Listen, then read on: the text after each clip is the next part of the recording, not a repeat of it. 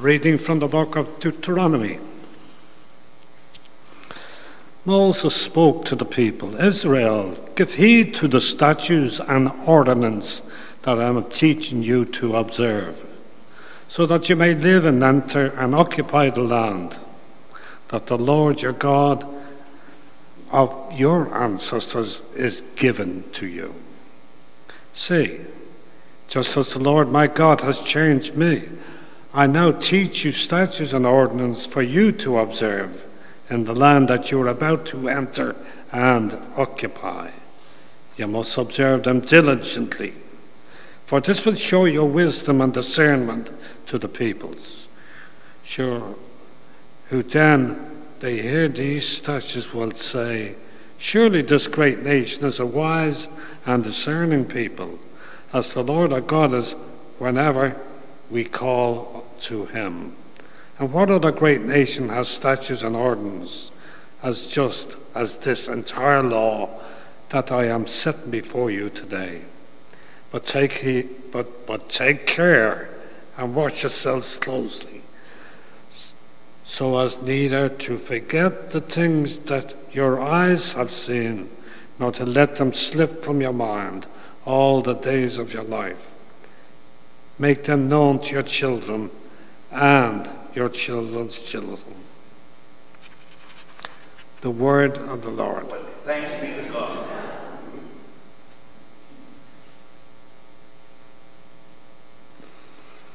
Praise the Lord, Jerusalem. Praise the Lord, Jerusalem. Praise the Lord, O Jerusalem. Praise your God, O Zion, for he strengthens the bars of your gates. He blesses your children within you. Praise, Praise the Lord, Jerusalem. The Lord sends out his command to the earth. His word runs swiftly.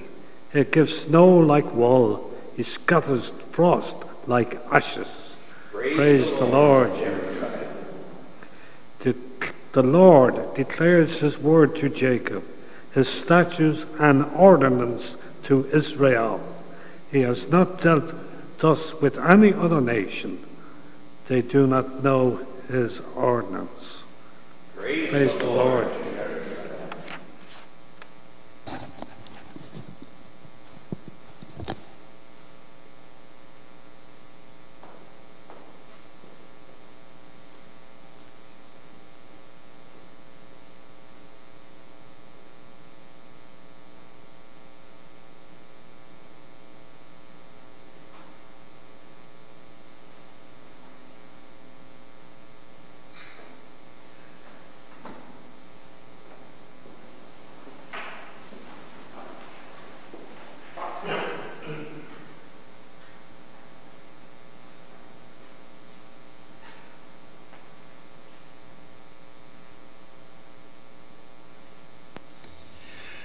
Glory and praise to you, Lord Jesus Christ.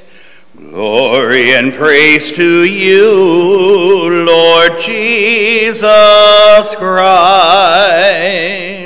Your words, Lord, are spirit and life. You have the words of everlasting life. Glory and praise to you, Lord Jesus Christ. The Lord be with you. A reading from the Holy Gospel according to Matthew. Jesus went up the mountain, and he began to teach his disciples Do not think that I have come to abolish the law or the prophets. I have come not to abolish, but to fulfill. For truly I tell you, until heaven and earth pass away, not one letter, not one stroke of a letter will pass from the law until all is accomplished. Therefore, whoever breaks one of the least of these commandments and teaches others to do the same will be called least in the kingdom of heaven. But whoever does them and teaches them will be called great in the kingdom of heaven. The gospel of the Lord.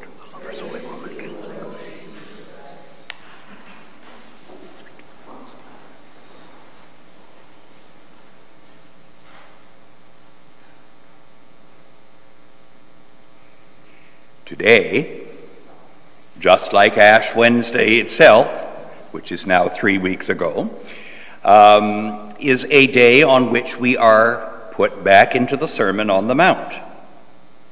And this gives us another opportunity to reflect in this Lenten season on the nature of Jesus' relationship with the ancient law of Israel, which he inherited just as much as all of the rest of his fellow countrymen and co religionists did.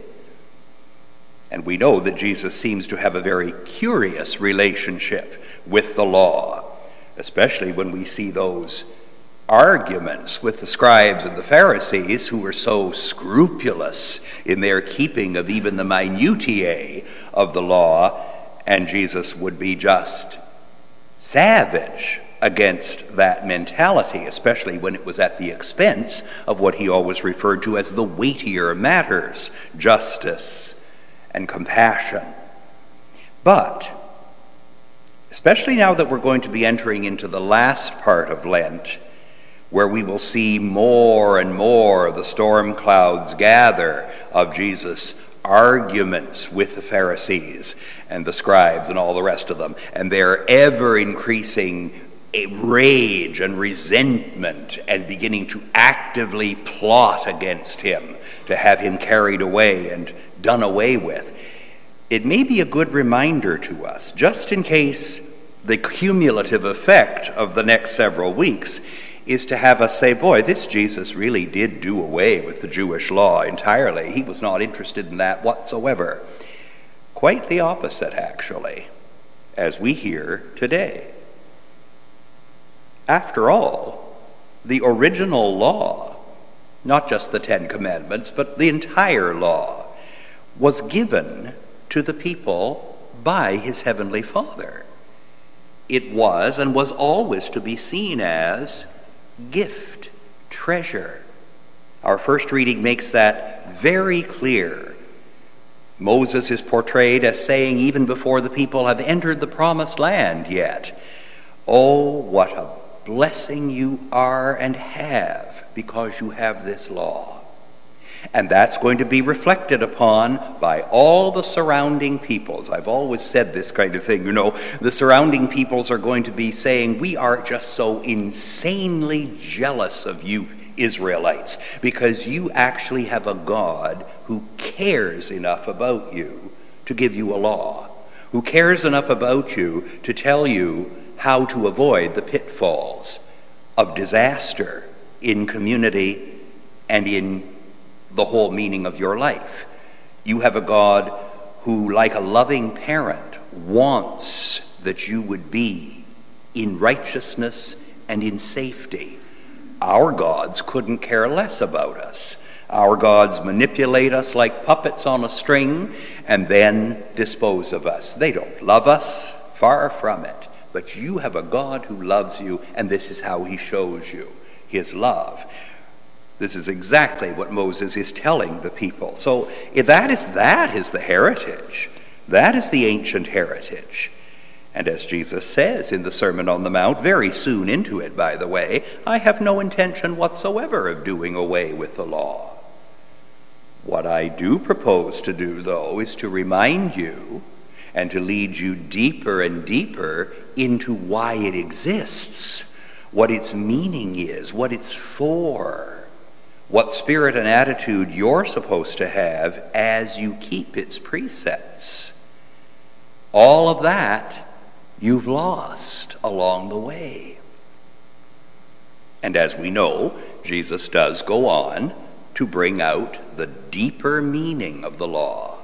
We heard that in those January weeks of ordinary time.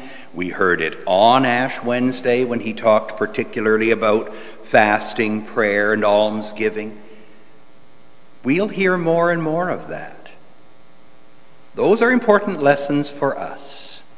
It is very necessary as a human community for the church to have law and regulation and method and system and how it works.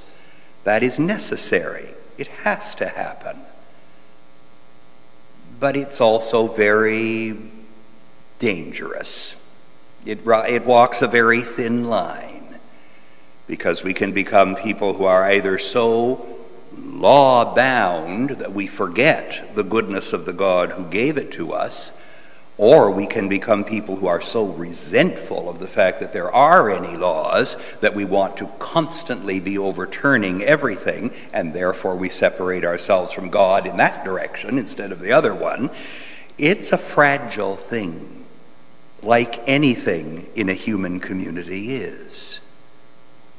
But this human community, the church, is driven by the Holy Spirit of God. And therefore, we have much greater assurance than we do from any political laws and municipal laws and that kind of thing. We have an awful lot more that we can count on because God lies behind it all in the loving, caring Father that He is. So we pray that we will be able never to lose sight of Him and of who He is and what He desires for us, so that as we obey, we do it joyfully. We do it with an eager desire to come as close to God as we possibly can. And we know that our Savior Jesus is showing us the way.